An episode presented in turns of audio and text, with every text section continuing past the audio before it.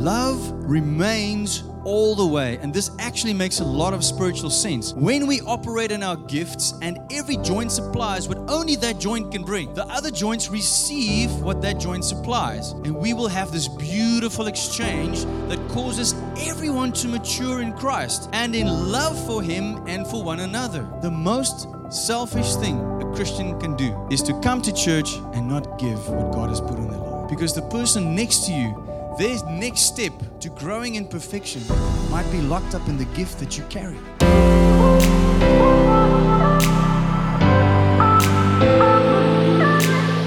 Hello and welcome to the Love Key Church podcast, where we share our church's message of the week. My name is Heinz Winkler, and together with my wife, children, and our leadership team, we host Love Key Church here in Somerset West, online, and on this podcast. It is our mission to help you to encounter God, align with His purposes, reign in life, and help others to do the same.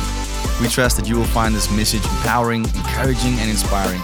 Please share it with your friends and family and write a review for us. And a huge thank you goes out to those who have already done so.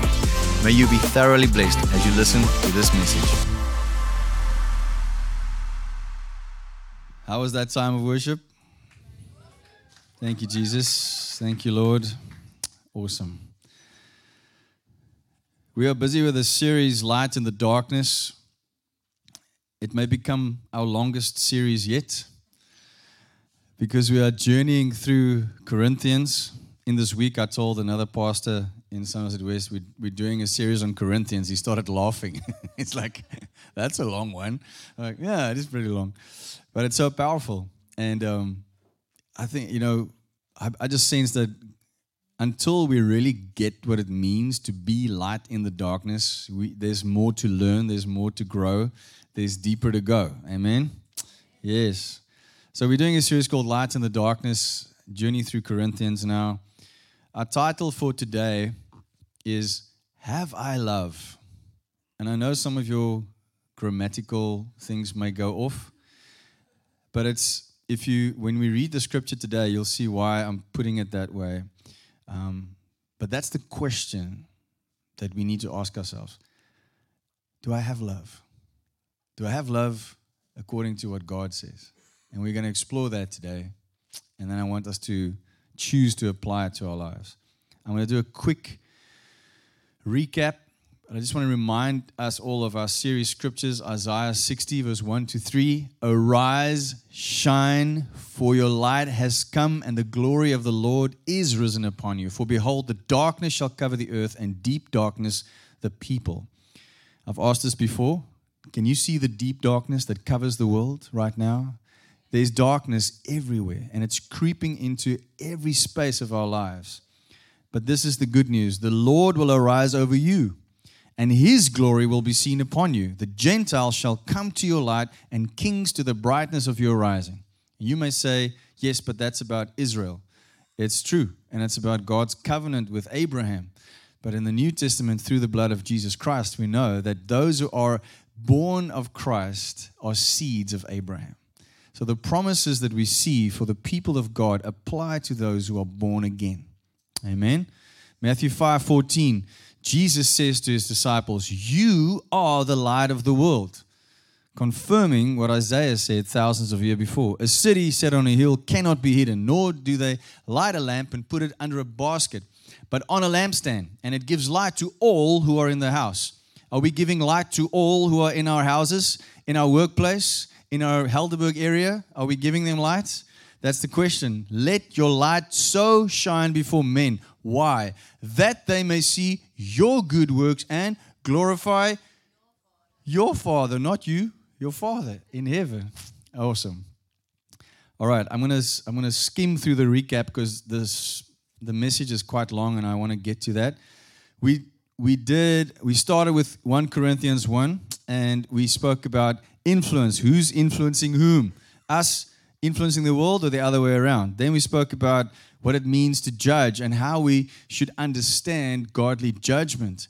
Then we spoke about being sanctified and what that means. And then the fourth session was called Crown, and we saw what kind of crown we should be running for in our lives, and that we need to lay down any rights and preferences for the gospel. And we looked at um, a very challenging chapter 11 talking about the head. What is God's order for men and women and leadership in the church? And then we spoke about the gifts, the spiritual gifts in chapter 12. And then last week we had a great uh, time with uh, with Picard and his team talking about, you know, how do we put faith in action in and while being light in the darkness. And now we're getting into chapter 13 today. Many of you will know that chapter 13 is called the, the love chapter. Um, it's all about love and God's way. And I'm trusting Holy Spirit that today we will all have a deep revelation of what, his, what He means by love. And, and I want, even if you think, I've, I've been walking with God for a long time, I've heard this scripture before, I, I, I know. I want you to just take a moment and, and choose to be humble and teachable because I believe God is going to show all of us something really powerful. Amen. So, because this is all about love, I thought, okay, let's see what the world offers in terms of love. And I went to Google the biggest love song of all time. And what came up was Whitney Houston. How many of you know, Leon, you're not allowed to answer. How many of you know what, is, what kind of coordination is Whitney Houston's favorite kind of coordination? Hand I. They don't get it. Hand eye. Hand eye coordination. All right. Anyway, I should have done that better. I even showed my hand. I. Anyway. But when you read the lyrics of the song, when you read the lyrics of the song, the love that is described is of someone who is not with that person anymore. They are either broken up or divorced. And they say, I will always love you. Even though you're there and I'm here, I will always love you. And it sounds great. And apparently the world loves it, they connect with it. Do you know that Dolly Parton wrote that song? Imagine how many plastic surgeries that paid for.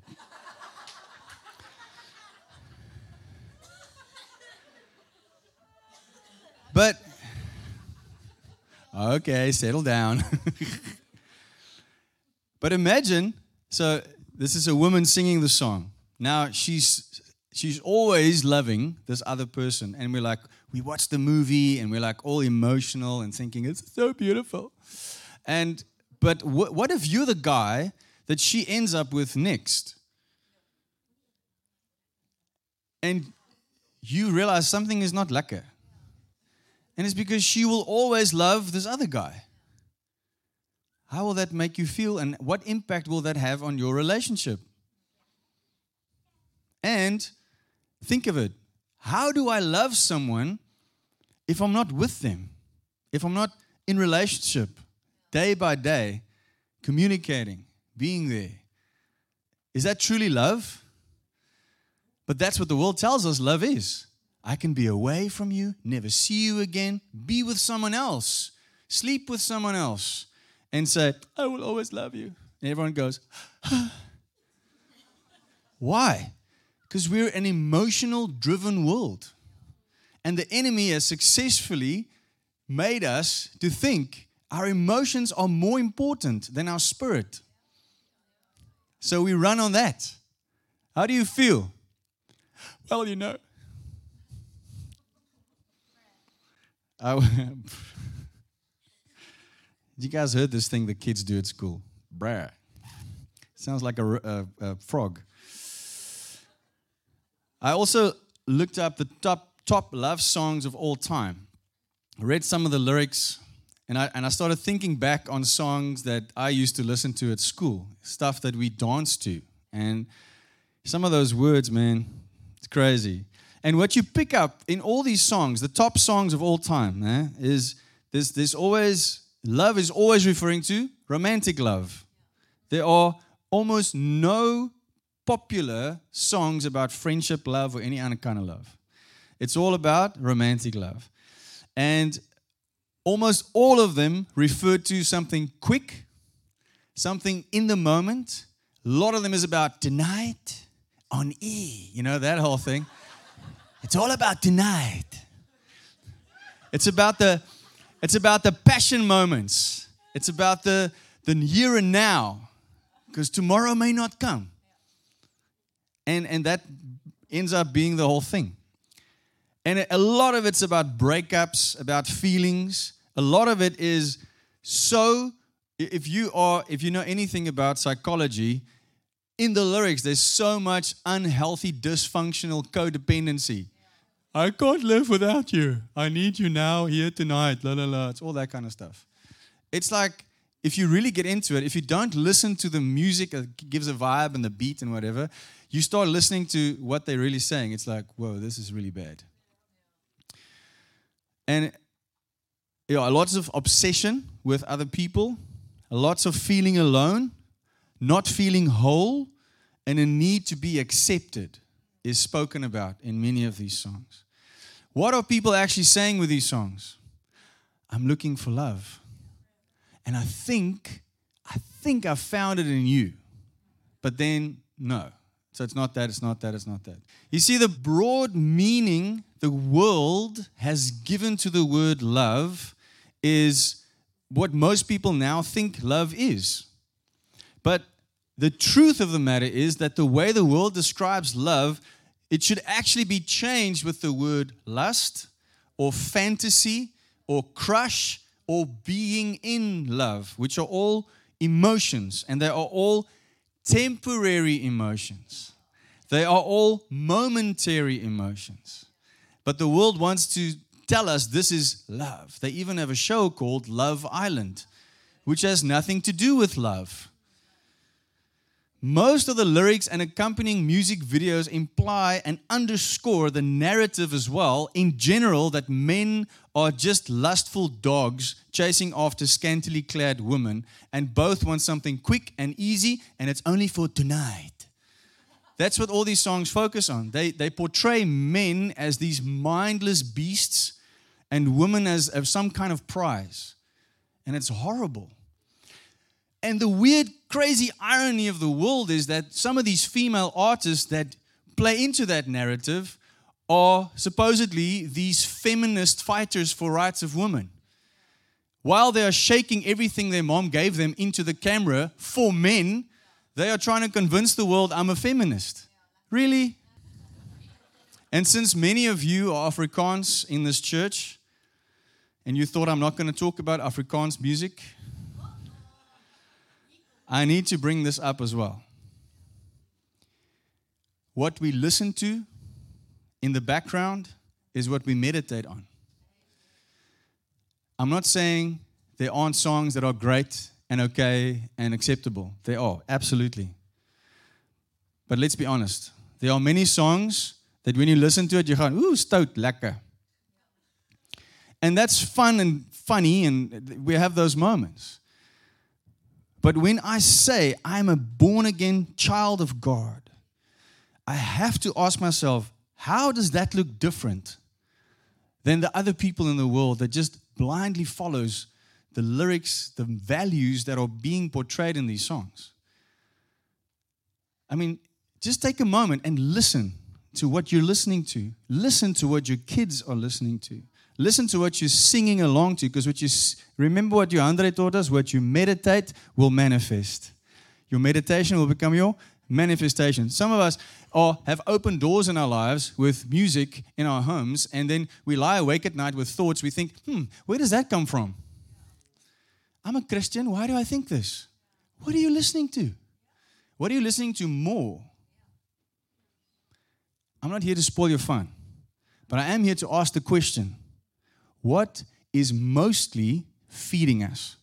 The Word of God, the presence of God, the love of God, or the world and its mandates and its uh, narrative? Do not be fooled. Do not be um, like deceived by what the enemy is doing. He is called the prince of the power of the air. He rules the airwaves. That's what the Bible calls him. He is also called he's uh, someone who's walking around like a roaring lion, looking for those to devour, to kill, steal, and destroy. Hy's nie 'n speelmaat nie. Hy's nie meer uithaal. And he will use whatever means necessary. He will even have you go to church as long as you're not effective. He will have you go to church as long as you're not baptized. He will have you go to church as long as you don't listen and apply what is written in the Word of God. Cool, go to church. I don't mind because you are useless in the kingdom of God. I know this is hard. And I know some of you are going, Ooh, I'm not coming back. That's okay. I'm, I want to listen to my songs, you know. I want to watch my stories. Cool. But don't be surprised when you find yourself in a hole over and over again. Don't be surprised when you find yourself struggling with thoughts and emotions and darkness that you don't know where it comes from. Because some of us have open doors. Go and choose wisely what you listen to. Have your party, have your fun. Absolutely. God has came, he came to give us life and life in abundance. But we have to have a line. And we have to we have to decide that line. If you are married, if you have a family, you go with your wife. Okay, what is our line? What is our boundary? What do we let's see what we have in our home that's playing over and over again. And let's see if that's really who we are in Christ. What because what you allow in your house is what your children are accepting. Don't do what I do, do what I say. It doesn't work that way. the the yeah, I've now gone again ahead of me. But the enemy, as I said, is the prince of the power of air. And can you, I just had this picture as I was preparing that he must be laughing. He must be laughing hard at billions of people around the world, blindly bouncing up and down, swaying, shaking everything their mom gave them in a bar up against a stranger while getting drunk and high. He's like, ha, gotcha. And he's especially laughing at the Christians who are in the same place doing the same thing. But Sunday, I'm at church. He laughs the hardest at them. I used to be one of them. I felt like a fool when I realized, suck fool. When I realized, what am I doing? I say one thing, but I do another. He got me. I'm not going to fall for it again.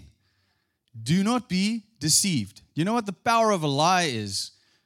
You don't know you're being lied to until you get the revelation. Up until the point you realize it's a lie, it's a lie. Until you discover it's a lie, you go, no, wait, uh, uh, and you replace it with the truth. Let's not be fooled by the prince of the power of the air. Let's not be fooled by him masquerading as people that are friendly and wanting to pull us into things. Let not your insecurities be the thing that drives you to go to places, do things that you know is not who God called you to be. If you feel insecure, spend more time with God. If you feel insecure, go to Sozo. If you feel insecure, join the Connect group. Don't go to a place where you think your flesh will get fed. Your flesh will get fed for a moment. Tomorrow you wake up and it's like, feel crap again. Yes, I said crap because it's that's the way you feel. And sometimes I listen to the lyrics of songs my kids are listening to that's now, you know, the cool thing to listen to for them. And in my spirit, I go, oh, my word. And I can, I can, as a musician, I can, I can enjoy the great quality of the music the instrumentation, the arrangement, it's awesome. so well done. Probably spend million dollars on it. But the message, the lyrics, the thing that my children are now meditating on, it, it makes me go, oh man, okay, how do I handle this? And I've, I, i have had my moments where I handled it wrong. And I said, don't listen to that. Ah. Slag je onder mijn dak blijven. I don't want to be that father. So what I've tried sometimes is to say, okay, guys, what is what are they singing about? And, and then you analyze, you make them ask the question, what are they singing about? What are they trying to say? I don't know. And then they get to the point, okay. And sometimes when you say those lyrics out loud yourself, there's this shame and this guilt that goes over you. Why? Because it's not who you are. And then you go, oh, and, I, and he said, okay, so how does that line up with the word of God?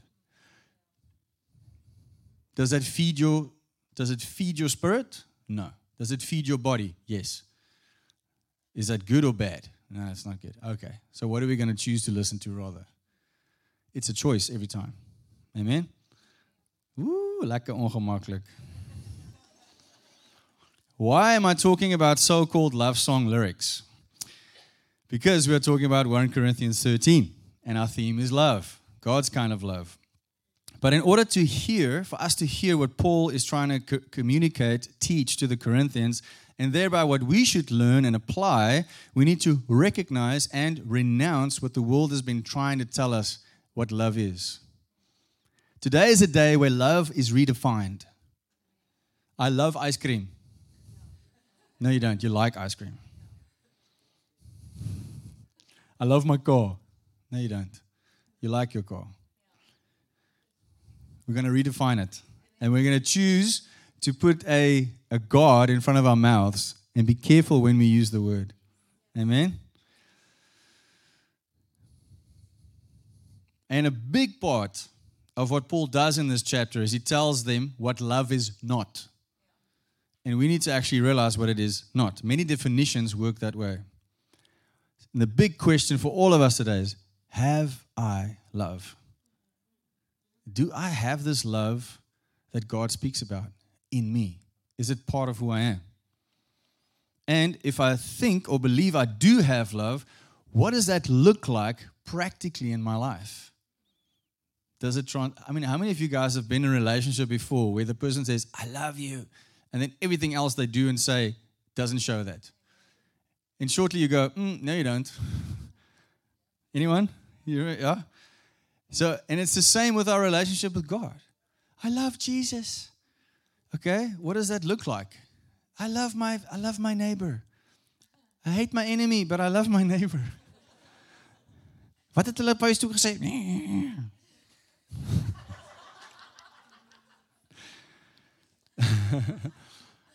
How many of you guys have been at a wedding where the main scripture, or at least one of the scriptures, was 1 Corinthians 13, verse 4 to 7? Anyone?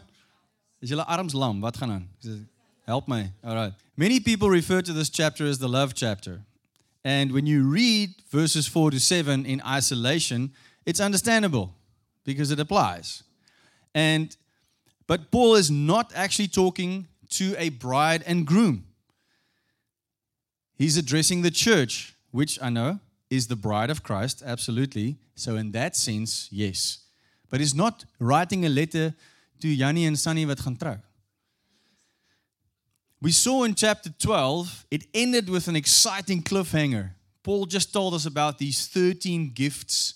He said that we all have it, one or more, and we can operate in them, and it's there for the edification of the body of Christ. There's many members, one body, and all of us have a goal. And, he, and at the end, he says, But there's still a more excellent way. And then he comes into chapter 13. So, chapter 13, when we see it in context, he is actually telling us what the more excellent way of using the spiritual gifts is. All right?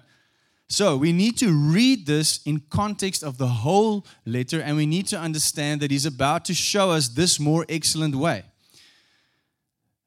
That it is not that's not to say that these verses cannot be used at a wedding. I'm not saying don't use it at a wedding or think, oh, what, is, what does this pastor know when he uses it? I'm not saying that. It can be used.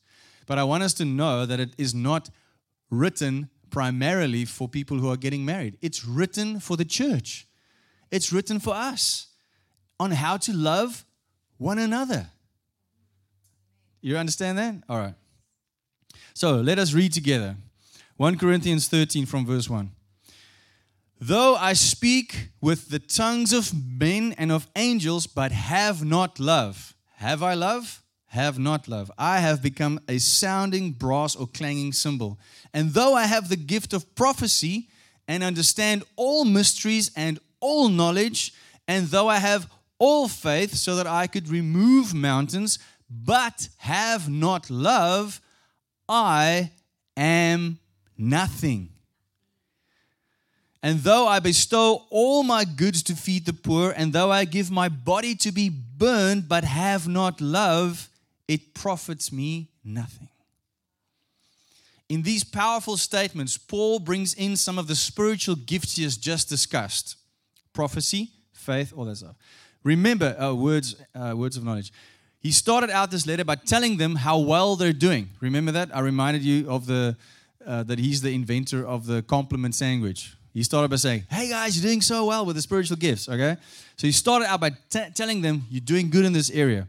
So they had no lack of gifts flowing. He actually says, All the gifts are operating in this church. But we see that they were lacking in love while operating in the gifts. Remember how Picard also reminded us that it doesn't help to evangelize if we don't actually love the people standing in front of us. Evangelism has to be driven by a love for God and a love for people. Now, the first thing he speaks of is speaking in tongues of men or angels. The New Living Translation, it's not there. It's put he put it this way. If I could speak all the languages of earth and of angels but didn't love others, I would only be a noisy gong or a clanging cymbal. Most biblical scholars agree that this is a hypothetical and hyperbolic statement uh, that the ability to speak the known languages of the world, and even if you were able to speak the language of angels, but you don't have love, that you are making a noise. So, put in a more simple way, they are, they are saying that this is not referring to spiritual gifts, it's just referring to speaking. If you just speak any language or you speak an angelic language, which what does that mean? It just means even if your speech was so high and lofty that it was heavenly, if you do it without love, then you're a noisy gong. This could be true, and I'm not a theologian, so I'm not going to say they are wrong. But I do believe there's another way to interpret this first line. He said, um, because he doesn't, uh, before prophecy, he says, though, um, though I have the gift of speaking and of prophecy, but before this, he just says, though I speak. So they could be right. I'm not saying it's not an option, but I think um, that from the context of the letter, and especially chapter 12, you could also, this could also refer to speaking in tongues. Amen? And I think a lot of Christians think this does refer to that. So, am I speaking in tongues for the edification of, of the church out of a place of love or not? All right. Be, also, the other reason I think it could be that is because he continues with gifts of the Spirit. Anyway, it's just a little interesting side note. Then he says, If I have the gift of prophecy, knowledge, and faith, but I operate in it without being driven by love, I am, not, I am nothing. Do you hear that? I am nothing if I prophesy, have faith, and knowledge, but without love. So if you take the love out, my identity is nothing. I looked at the Greek word for nothing here, and do you know what it says? Nothing. When the gifts operate in my life, when these gifts operate in my life, but it's not backed up by real agape, which is unconditional, sacrificial, and serving love for the person or people in front of me, I am nothing. Which, what does that mean? It means I'm not effective for the purposes of the kingdom. What I'm doing has no eternal value or impact, and I'm wasting my time. That's what it's saying. Have you ever seen anyone operate in a gift? Like they're up there, they're doing their thing, or they're speaking to you, and in a way, and in they just their way, you pick up that this is not coming out of a place of love. They're actually just trying to be something and have everyone look at them. Have you ever noticed that? All right. It's easy to point the finger at someone who does that. But we all need to ask that question about ourselves. Why do I do the things I do? Uh, and why do I operate in the gifts that God has given me? Is the reason really love? And in verse 3, he says, If I give all I have to the poor, all I have, and give my body up to be burnt, but have not love, it profits me nothing. Interesting. So, I'm either a noisy cymbal, nothing, or what I do profits me nothing. So, language without love is noisy.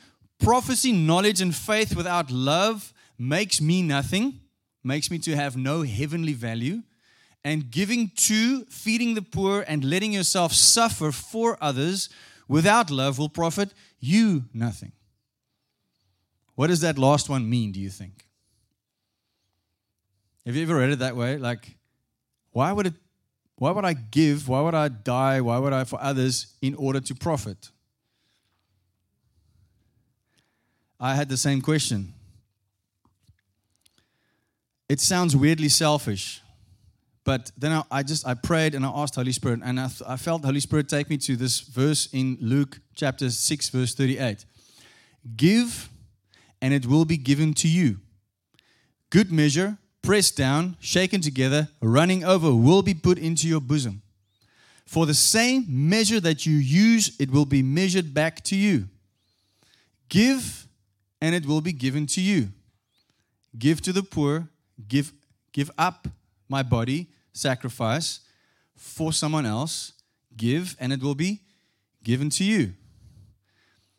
It's from the well known Beatitudes of Jesus. Now, just before Jesus spoke this, he spoke about loving your enemies.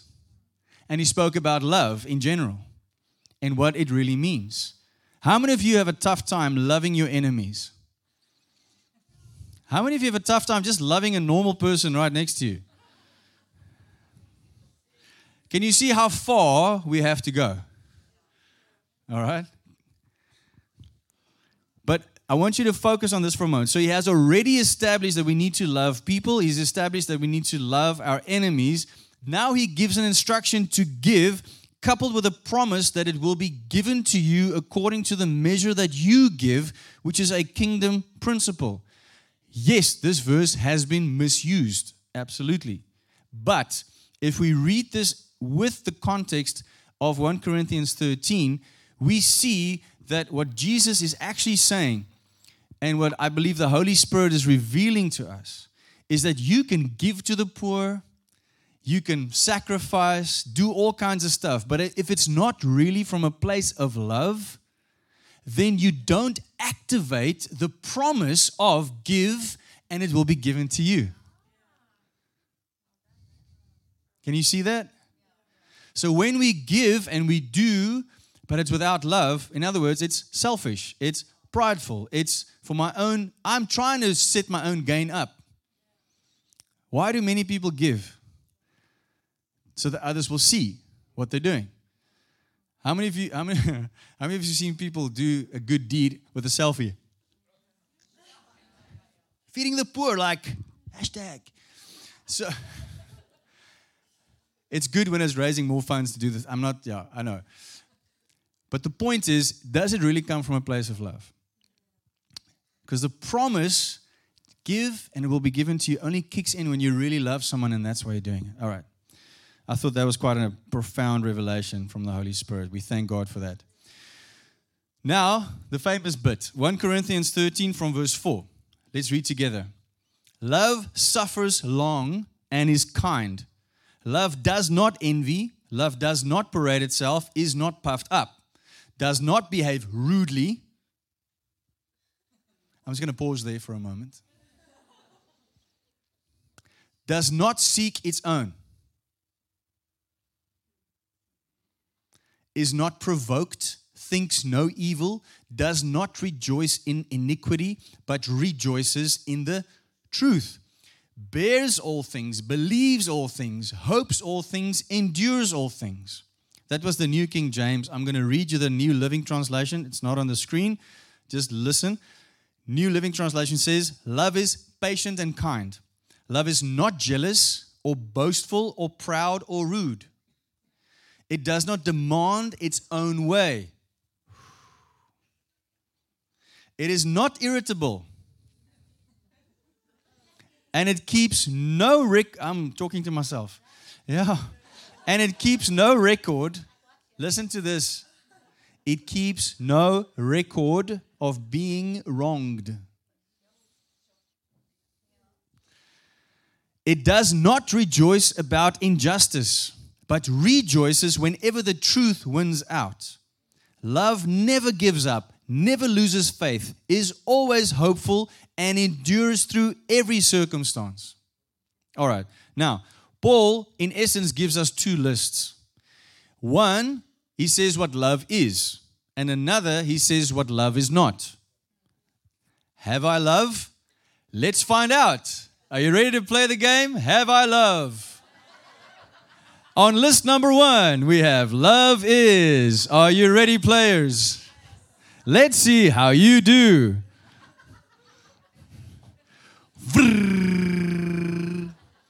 Love is patient. And most of us already go, "Uh." Love is patient. The old English word is much worse long suffering. I will suffer long because I love. Love is patient. Love is kind. What is that also? Fruit of the Spirit. Galatians 5, verse 22. It rejoices in truth. How many of you know it's really hard nowadays to know what is true and what's not? Thank God we have the Bible, which is the truth. We rejoice over the truth. It bears all things, also meaning never gives up, believes all things. What does that mean? It doesn't believe, mean that you believe all kinds of religions. Obviously not. It says that you believe the best about the other person and that you will not lose faith in them and what is possible for them. It hopes all things, it remains hopeful. Amen. And and he, he just puts the same thing in another way again, like it's really important. Endures all things, bears all things, endures all things. There's a tenacity to love. What is love not? Love is not jealous or envious. It is not proud. Have you heard of the Pride movement? What is their slogan? Love is love. And they use that along with the rainbow to mislead people. They call themselves proud and they say love is love. Love is not proud. It's not boastful. It's not rude. It's not self seeking. It's not selfish. Doesn't provoke easily, which means doesn't get irritated. Thinks no evil. Doesn't keep record of wrong. It doesn't rejoice in wrongdoing. It's gone very quiet. One can see why these few verses are used at wedding ceremonies because most people, when they get married, want a spouse that love this way. How many of you want to be married to that person? How many of you know that it should go both ways? How many people get married going, I want someone like that? And then the other one's also doing that. I want someone like that as well. Let's see how this goes. Uh, what the? And this is a great standard of love for a marriage, yes, but it is aimed at everyone in the church in terms of how we treat one another. So take the list of what love is, what it is not, and think how am I doing in terms of how I'm loving my wife, my children, my community, people in my connect group, people at work do I do these things? It is not just for your spouse, but it should be at least happening with your spouse. this will save some marriages. But let it not just be for that. The bar is so much higher, and the love of God in us is for so much more than just those who are closest to us. In the scripture I mentioned earlier from Luke 6, Jesus speaks about loving our enemies and saying how even unbelievers love the people close to them. That's not dis nie 'n prestasie. Ek love mense hier naby my. Wow, well done. Uh, Even the Gentiles do that. Jesus is saying, Here's my standard love your enemy. Wow, how do I do that? Get born again, be filled with the Holy Spirit because it takes supernatural strength to love that way. If you're struggling, then you're either not born again or you're not filled with the Holy Spirit in terms of the baptism of the Holy Spirit, or you have not chosen to love this way. If you have everything you need to love this way and you are not, then it could be that you are still very much influenced by the world or you just haven't spent enough time with God for that revelation to drop so that you live from that place. Okay. Do you want me to go through the list again? I think I think we all feel a little bit. Whew, okay, that's. But that's one of the things. I want you to take this scripture in this week, and I'm going to keep the the uh, connect groups accountable, especially, especially those connect groups that don't read my notes. I'll keep you accountable as well. I want everybody to read that list again and to go. All right, Lord Jesus, show me where can I do better Write them down, pray about it, and say, okay, Lord, I'm born again, I'm filled with your spirit, so by your might, I can do this. If something is holding you back, go for sozo. If something is, if you're struggling to do it this way, because this is this is the standard. So whatever is keeping us from the standard, we need to deal with. Amen. I, I, I can't do it for you. I really can't. My job is to tell you the truth of the Word of God. Your part is to go and actually do it. Otherwise, nothing will change. Do not let me or any other person become a spiritual crutch to you. The great news about God and what Jesus did is that He gave us access, unfettered, unblocked access to the Father. It's for every believer. If you go and sit with the Father, read His Word, ask Holy Spirit to lead you, you will experience Him. And if you're not, then ask for help. But we are not God. We are here to point you to Him, and we will help and guide. But if you don't apply what we teach you, then you will stay stuck. Amen? All right. So that's homework. 1 Corinthians 4 to 7. Go through it, write it down, get uncomfortable. All right. That's how we grow. All right, let's move on. 1 Corinthians 13 from verse 8. Love never fails. But whatever but whether there are prophecies, they will fail. Whether there are tongues, they will cease. Whether there is knowledge, it will vanish away. For we know in part and we prophesy in part. But when that which is perfect has come, then that which is in part will be done away. When I was a child, I spoke like a child. I understood like a child. I thought like a child. But when I became a man, I put away childish things. For now we see in a mirror dimly, but then face to face. Now I know in part, but then I shall know just as I also am known. And now abide faith, hope, love, these three. But the greatest of these is love. Who knows what this means? Great. That's why we're here. All right. So I, I sat with this, and I've sat with this before, and I was completely intimidated by this piece of scripture because it's a lot, it's huge. And I asked Holy Spirit, please tell me, what is Paul talking about? Because there's a highlighted bit here that says, But when that which is perfect has come, then that which is in part will be done away.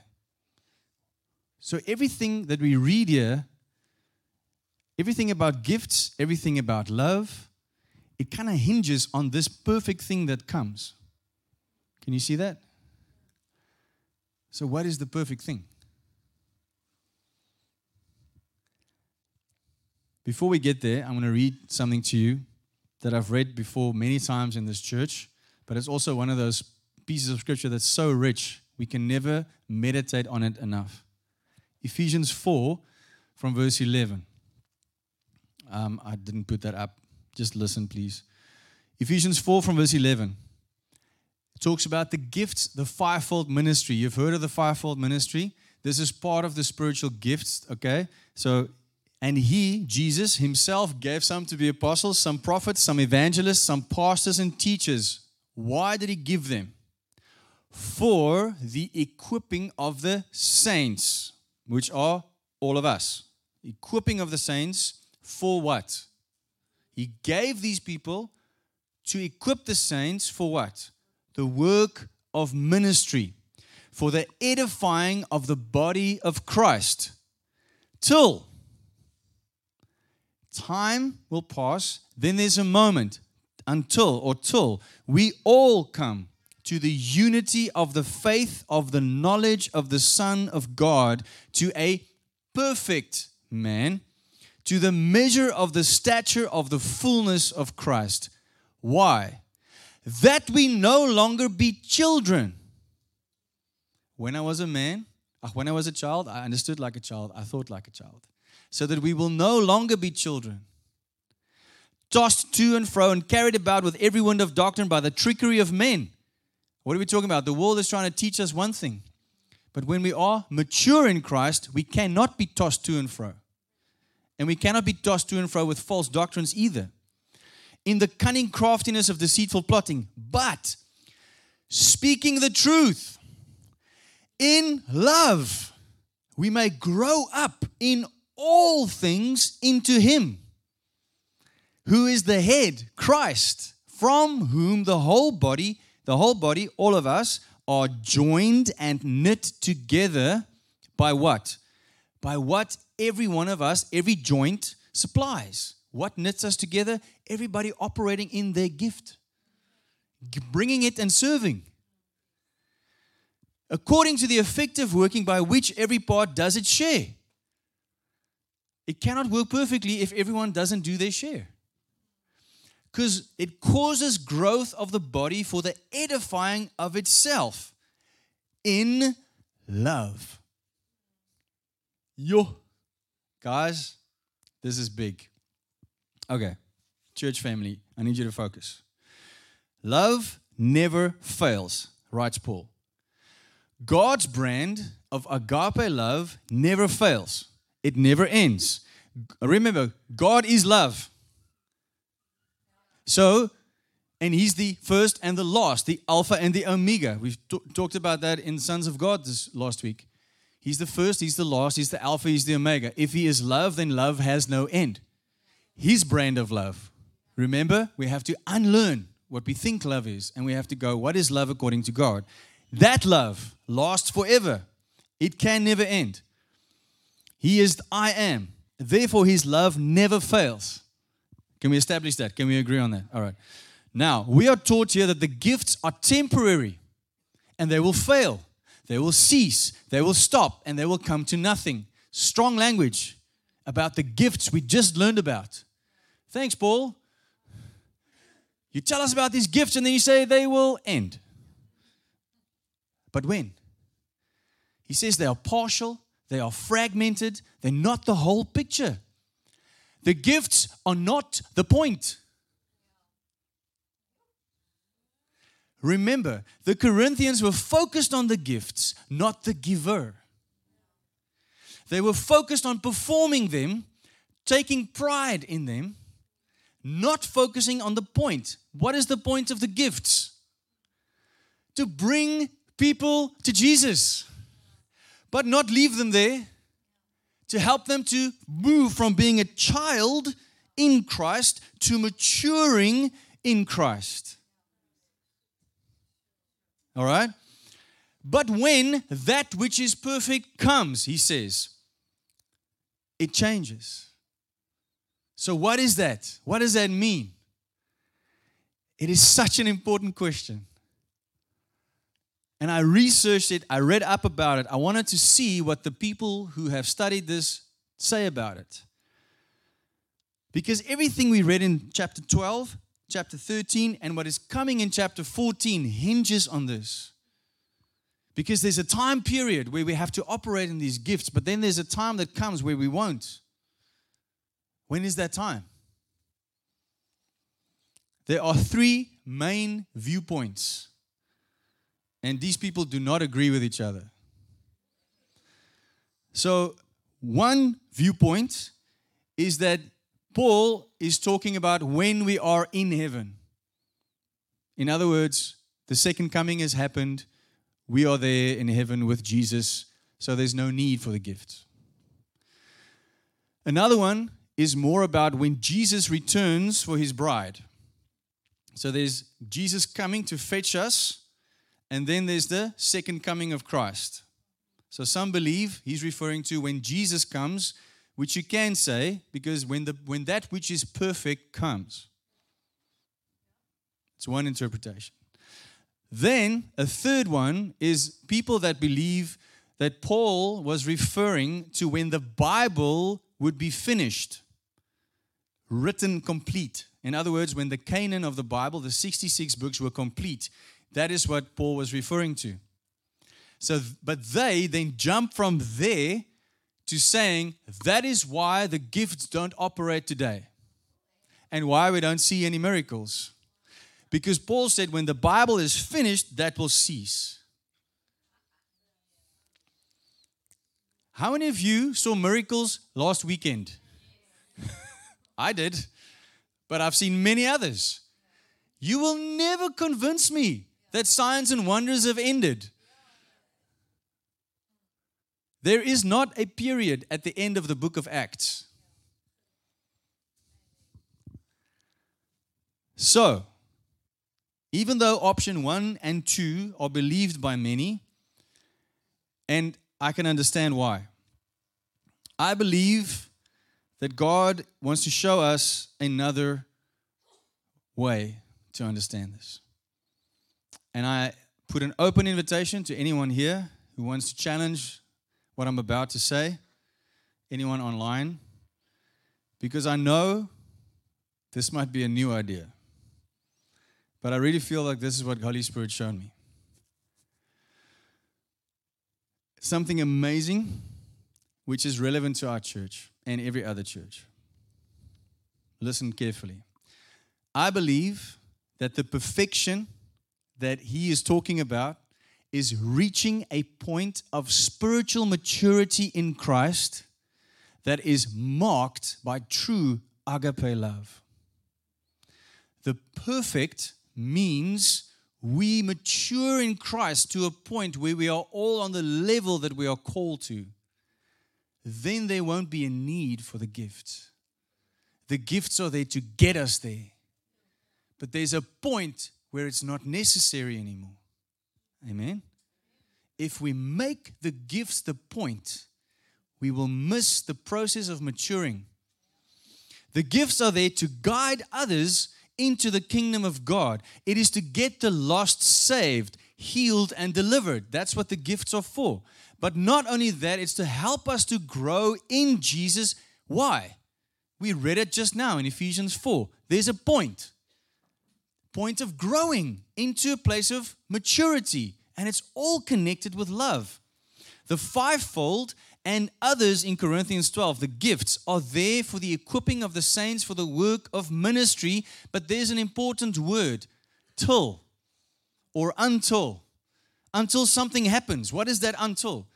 Until the, uh, the gifts have a time period connected to it. There are many other scriptures that connect with this. Listen to this. Jesus is praying to the Father. He's saying, Lord, let them be one, the church, as you and I are one, so that they can be perfect there's a perfection that can be reached. 1 John 4 17. Love has been perfected among us in this, that we may have boldness in the day of judgment, because He is, so are we in this world. Galatians 3 3. Are you so foolish? Having begun in the Spirit, are you now trying to be made perfect by the flesh? So, Paul is referring to a process of becoming perfect, but he's saying to the Galatians, You started out so well in the spirit, but you are trying to finish in the flesh. But there is a standard of perfection. 1 Peter 5:10 But may the God of all grace who called us to his eternal glory by Christ Jesus after he have suffered a little while perfect establish strengthen and settle you James 1 4 But let patience have its perfect work that you may be perfect, complete, lacking nothing. Colossians 1:28 Him we preached warning every man and teaching every man in all wisdom, that there's a reason why we preach and warn, that we may present every man perfect in Christ Jesus. There's a goal, there's a mission. It doesn't end with speaking in tongues and praying for people and seeing people get healed. Guys, we can come together every Sunday and complain and moan and pray for the same thing over and over and over and over again and never mature in Christ and reach this point of perfection. And then the devil goes, ha ha ha, gotcha. We have to get this. When we look at these verses together with the context of 1 Corinthians 13, I believe the truth we need to see here is, and to be convicted by and choose to apply to our own lives is that God's definition of love has a level of perfection that can be reached.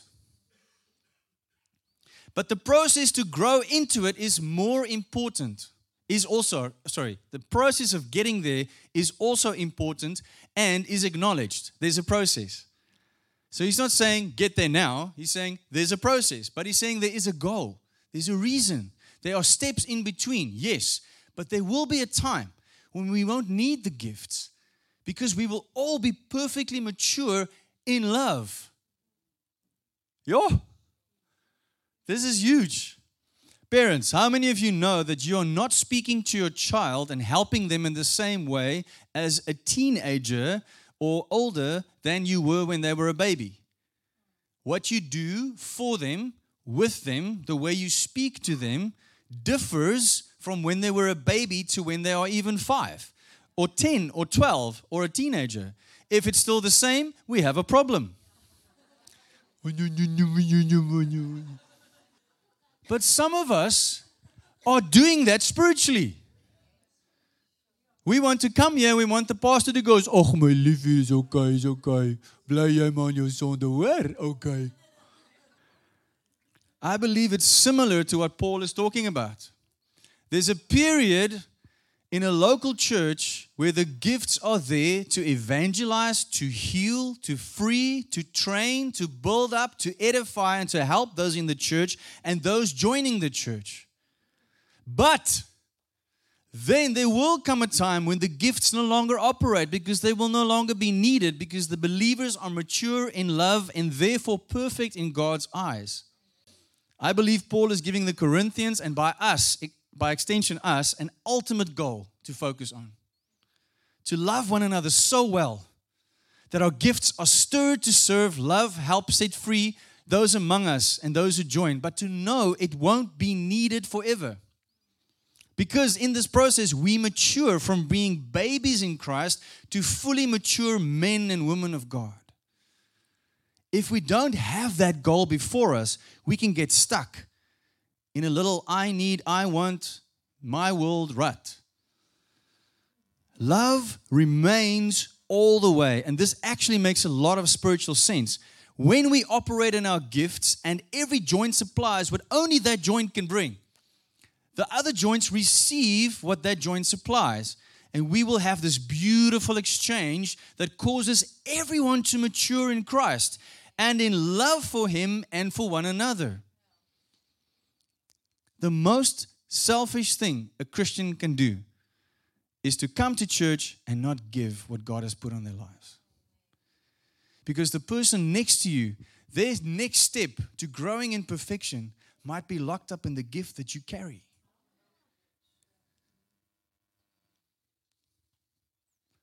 Why are the churches of the world after 2,000 years not perfect yet?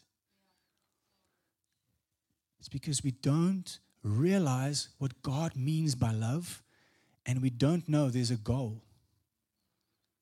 We don't know this. Have you ever heard this before? I've never heard this before until the Holy Spirit told me.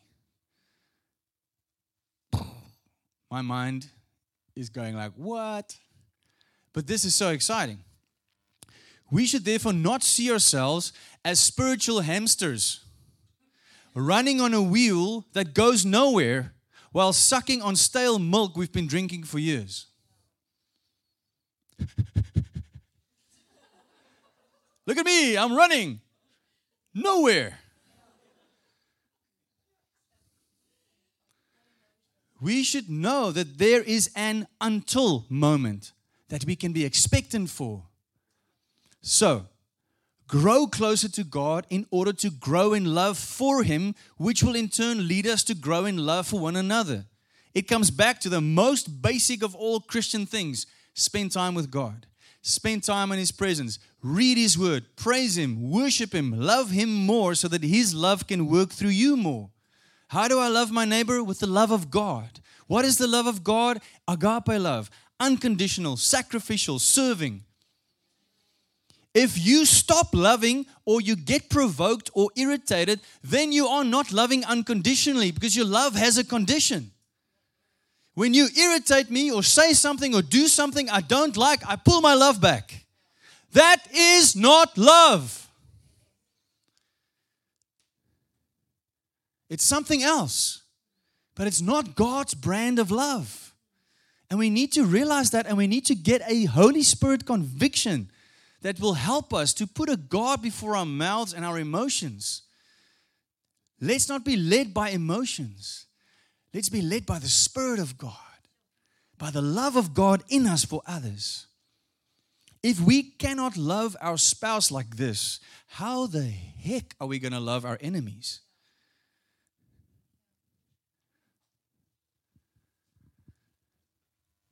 Learn what your spiritual gifts are. I know some of you did not do that because you just come to church. Let's see what he has this week. Go and do the test, find out your spiritual gift. Eh. If you have not done that test, please do it. It's not about the test, it's to help you realize what God has put on your life. Because you're a joint and you supply something to this local body of Christ. I cannot be you and you cannot be me. But I need you the same way you need me and the pe- people next to you. Every joint has something to supply. But that level of perfection that Paul speaks about to the Corinthians and in Ephesians, he wrote Ephesians about 10 years after Corinthians. So he has also matured in how he sees things. And he's showing us something so important.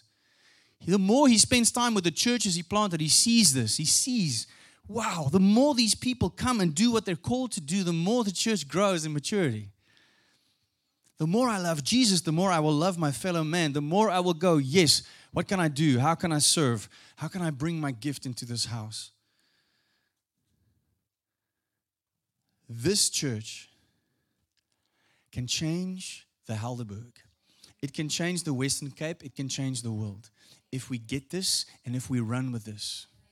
When we know, if we operate in our gifts, lives will change. But lives will change and mature into love to a place where we don't have, to, we don't need the gifts. Imagine a church where people walk in the door and they go, and they just, everything changes because of how much they are loved. I don't even need to prophesy over you because the love of God has changed your life. Imagine that. That's how church should be. Woo! I'm excited. I did not know this. I thought, yes, we stop at the gifts. Okay, cool. Now let's operate and change people's lives. But why? And for what? Now we know. The question is, what are we going to do about it? Are we going to apply this? Is each and every one of us going to apply this? I want us to stand and to respond to what God has taught us today. This is very important to take a moment to reflect and respond to the Word of God. We need to say yes to the Word of God. Thank you, Jesus. Thank you, Jesus. I want you to take a moment. Let's all just close our eyes and stand before our Maker. If you are here today and the Holy Spirit has been speaking to you, you just feel like something changed, something is happening inside of here. Maybe you've never made a decision to follow Jesus Christ. Maybe you've never made a decision to say yes to Jesus. I want to give you all of who I am. If that's you today, I want to give an opportunity for you to come to Christ today, to give your life to Jesus. Would you please raise your hand so we can see If that's you, please raise your hand. Thank you, Jesus. Hallelujah. Thank you, Lord. Thank you, Jesus. Thank you, Jesus. Anyone else? Anyone else? Come on, brother, will you come to the front, please? Put up your hand. Someone will come and stand here with you. Let's give him a round of applause. Let's thank God for his life. Come to the front, please. I'd like to pray for you. Thank you, Jesus. If you're here today, and like me, when I read this, I realized, Lord, I have so far to go in terms of what love means.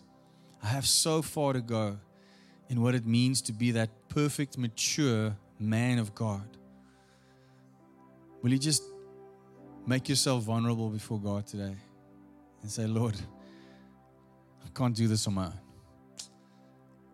I, I need you. I need you, Lord. Lord, come and define what you mean by love anew, afresh in our hearts. Lord, we struggle just to apply this to the people closest to us, what not the, the enemies we have in our lives. We repent, Lord. We repent of being easily irritated. We repent of being impatient. We repent of being prideful and boastful and making it about us and our needs and our wants. And we just say, Lord, forgive us, wash us clean, make us new. Help us, Holy Spirit to love like you. Help us to reach out and to be sensitive to your spirit with words of knowledge, words of wisdom, prophecy, support, faith, encouragement for others. Lord, I thank you so much for every person that is in this church and online, knowing that they are a special joint supplying something unique to the body of Christ. And I pray right now that you will reveal to each one what that is. And I pray, Holy Spirit, that you strengthen them to take the leap of faith to walk it out, even if they don't see the whole picture or the whole gift or whatever it might be, because we see, we know, we only see in part now. We only prophesy in part. So we trust you who knows better. And we will step out by faith and say, Lord, help me, guide me. In Jesus' name. In Jesus' name. If you do want to give your life to Christ that I see doesn't want to come forward, that's fine. Let us all pray that prayer together for salvation. Lord Jesus, today I choose to give my life to you. I recognize that I am a sinner in need of a Savior. And today I confess and I repent from my old ways. Thank you, Jesus, for dying on a cross for my sins. Thank you, Jesus, that through your blood I have access to the Father. I choose today to follow you, to lay down my old self and to live for Jesus. I pray that in the mighty name of our Lord Jesus Christ. Amen and amen. Thank you so much. Thank you, Jesus. Church, I love you so much. We have work to do, spiritual growth work, and I'm so excited about it. Please go and study this scripture in your own time. Talk about it at Connect. Talk about it with your friends. Let us grow. Let us let us get this goal of perfection in Christ Jesus, where the love of God is so present in our midst that it changes lives. Amen. Amen. Cool. Have a wonderful Sunday. God bless you. Bye.